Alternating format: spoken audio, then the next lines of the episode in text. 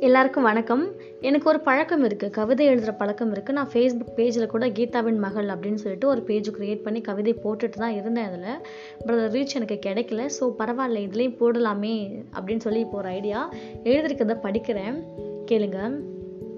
துரோகம் செய்ய எத்தனைக்காதே அதற்கு இருபுறமும் கூறுண்டு.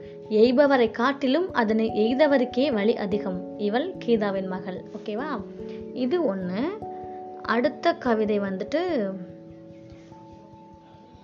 ஒரு முறையேனும் உமது சிறகுகளை எனக்கு தருவீர்களா பறவைகளே? உங்களைப் போல் நானும் இவ்வுலகை பலம் வர துடிக்கிறேன். இவள் கீதாவின் மகள். ஓகேவா இது ரெண்டா? இது மூணாவது கவிதை. வா என கெஞ்சுகிறேன் ஆனால் வர மறுக்கிறாயே அன்பே.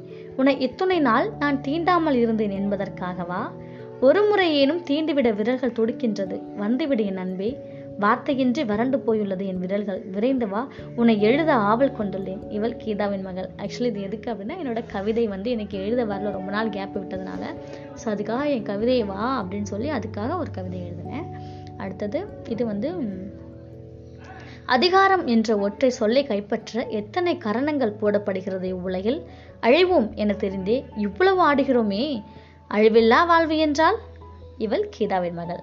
அடுத்தது நிலையில்லா வாழ்வுக்கு எவ்வளவு க ரிப்பீட் சாரியா ரிப்பீட் இல்லை சாரியா நிலையில்லா வாழ்வுக்கு எவ்வளவு கலவரங்கள் செய்கிறோம் நாம்? நாம் செய்யும் செயல்கள் தவறு என்பதை அறிந்தும் நாம் அதையே செய்கிறோம் நமக்கென ஓர் விளக்கம் உருவாக்கி. இவள் கீதாவின் மகள். பார்த்துக்கோங்க. ஆக்சுவலி உண்மை இதுதான். நமக்கு அந்த வாழ்க்கையில் வந்து நம்ம அதிகாரம் அப்படிங்கிற ஒரு விஷயத்தை கைப்பற்றுறதுக்காக நிறைய நிறைய பண்ணுறோம் அது ஏன்னு தெரியல. அதில் கரணங்கள்னு சொல்லியிருப்பேன். கரணம் அப்படின்னா குட்டி கரணம் போடுறோம் இல்லையா? அதுதான் மென்ஷன் பண்ணியிருக்கேன். அடுத்தது இந்த நிலையில்லா வாழ்வு. இது ரொம்ப முக்கியம்தான். நம்ம வாழ்க்கை நம்ம வாழ்க்கை வந்து கண்டிப்பாக நமக்கு நிலையே கிடையாது. ஆனால் நம்ம எவ்வளோ பிரச்சனைகள் பண்ணிகிட்டே இருக்கோம் பாருங்களேன். நம்ம செய்கிறது சில விஷயங்கள் தவறுன்னு நமக்கு தெரியும். ஆனால் நம்ம அதை செய்வோம்.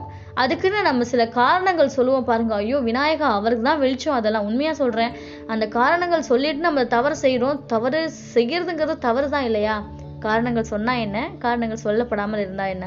தவறுங்கிறது எப்பவுமே தவறு தான் ஸோ முடிஞ்ச வரைக்கும் நம்மளோட தவறுகளை குறைச்சிப்போம். அதுவும் காரணம் சொல்லி தவறு பண்ண தேவையில்லையே. ஸோ பார்த்து இருங்க. எல்லோரும் பத்திரமா இருங்க. எல்லாருக்கும் இங்கே தீபாவளி நல்வாழ்த்துக்கள்.